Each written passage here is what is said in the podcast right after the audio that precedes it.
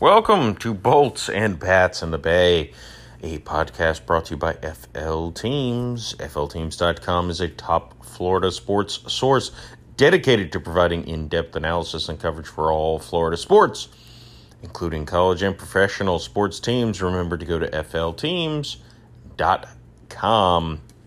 Hi, everyone. I'm your host, Jeff Macalino. And as always, I'm going to give you a quick run through the week that was and the week ahead for your defending Stanley Cup champion Tampa Bay Lightning and your American League champion Tampa Bay Rays. So let's, as always, start things off with the Lightning, who have moved on to the second round of the Stanley Cup playoffs. First time they have gone up against the Carolina Hurricanes in game one is in the books, and the Lightning again went on the road and took a 1 0 series lead. The first period, let's be honest, the Hurricanes came out uh, on fire. They were going fast, they were going hard, and they outplayed the Lightning in the first period. But I would say the Lightning took a couple penalties and killed them both off, and I believe the second one they gained a little bit of momentum. Second period came around, and the Lightning played better than Carolina in the second period, and were able to get the first goal on the board. Brayden Point off of uh, assists from Kucherov and mainly Hedman, who had the great pass Brayden Point able to deflect it in for the power play goal.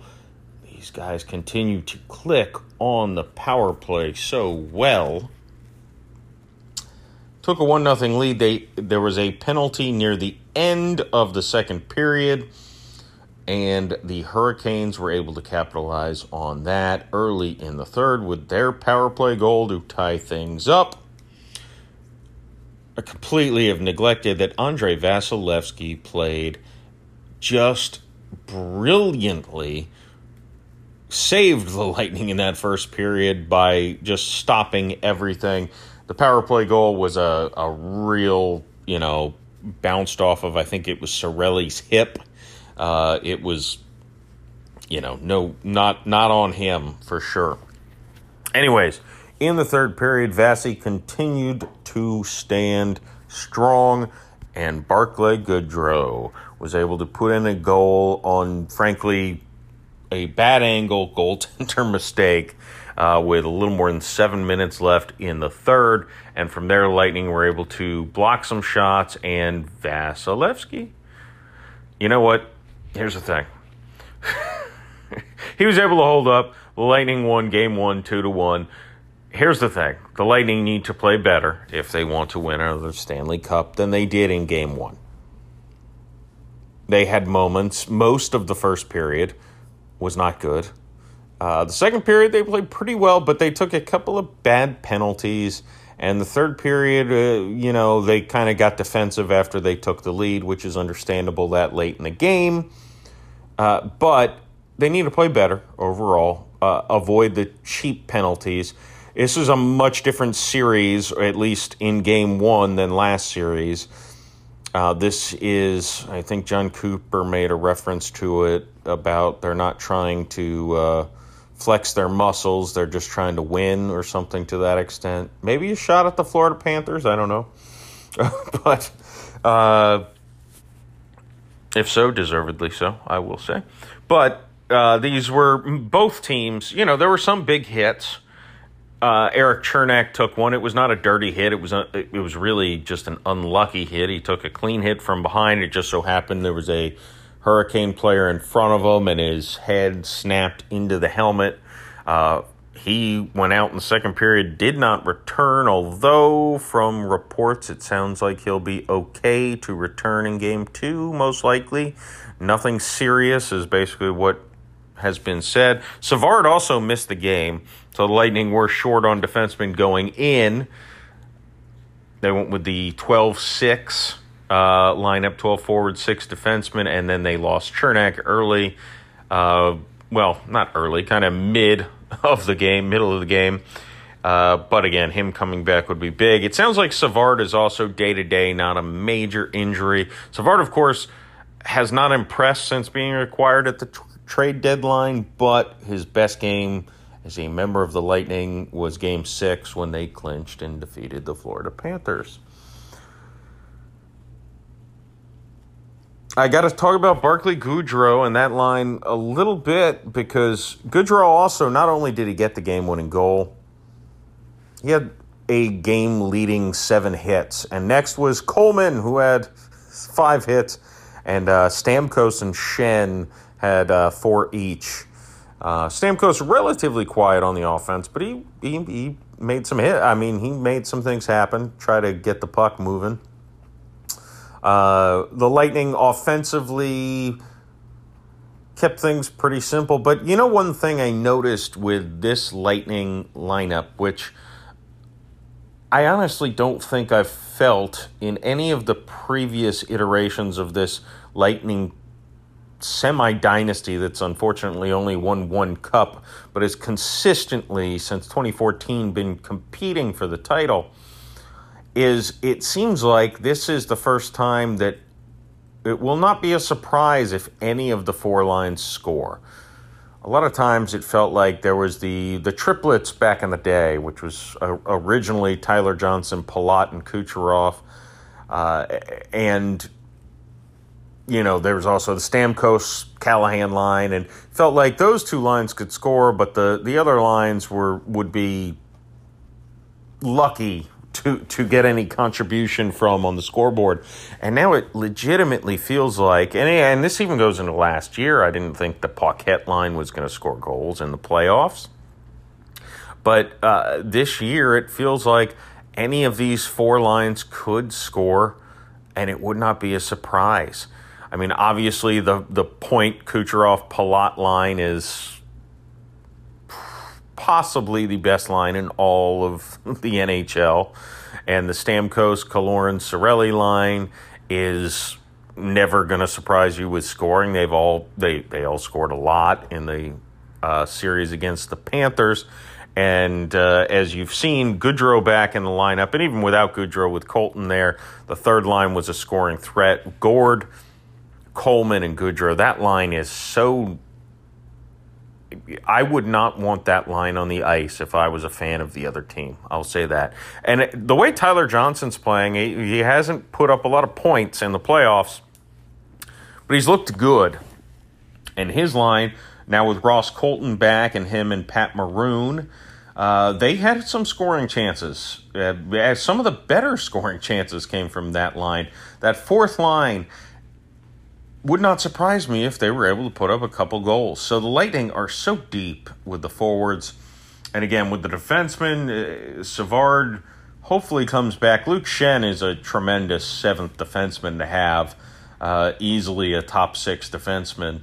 Uh, but it, sound, it sounds like Cernak and Savard will not be out for long. Uh, they might both be back for game two. We'll see. Uh, the series for the Lightning, Tuesday, Thursday, Saturday, game two, three, four. Tuesday, Thursday, Saturday. And then if game five, six, and seven are necessary, will also be Tuesday, Thursday, Saturday. Nice getting a couple days off between game four and five as opposed to just a, a one day off in between. Uh, if it's needed, of course. Now the Lightning are up one nothing. Hopefully the game five, six, and seven are unnecessary. I'm not betting on it. I'm just saying. Uh, speaking of winning, let's transition over to the Rays, who today, Memorial Day, won 3 to 1 over the Yankees. The Rays are 16 and 1 in their last 17 games. 16 to 1. Uh, so, since my last podcast, which wasn't that long ago, all they've done is sweep the Phillies, and uh, they defeated the Yankees on Memorial Day. Uh, 35 and 20, they are in first place in the American League East all by themselves. They remain that way.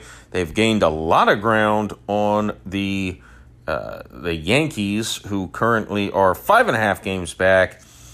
Boston is currently playing at the moment I'm recording this. They are losing, so they will either be two games back if they lose, or uh, one game back if they come back against the Astros. The Rays, of course, continue to have the best record in the American League, and actually, at the moment, have the best record in the major leagues. So, things are clicking pretty well over there for Kevin Cash and the boys. Uh, more games against the Yankees. I think I in the last podcast I brought up their schedule. I won't waste too much time on that. I did forget to talk about the big trade. Willie Adames was traded, and uh, the Rays acquired a reliever, J.P. Feyereisen, who I thought would maybe mix in with the bullpen. Well, he mixed in real fast, real hard. In five games, they've given him four save opportunities.